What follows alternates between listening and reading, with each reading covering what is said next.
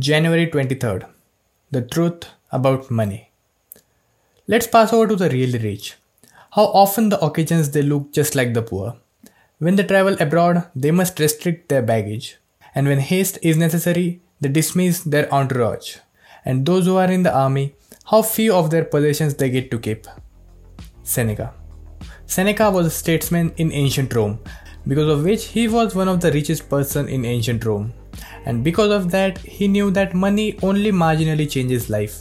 It doesn't solve the problems that people without it seem to think it will. In fact, no material possession will. External things can't fix internal issues. Now, I'm not saying money is evil. Money is a good thing. It's the thing because of which you're able to listen to this. And be aware that till the time you get the money you want, you are signing a contract for suffering. Making money is not evil, but it doesn't solve all your problems. Money just solves your money problems, which in turn blocks out a lot of ways which can make you unhappy. With money, you have power and influence on your life. Without it, you don't have that much.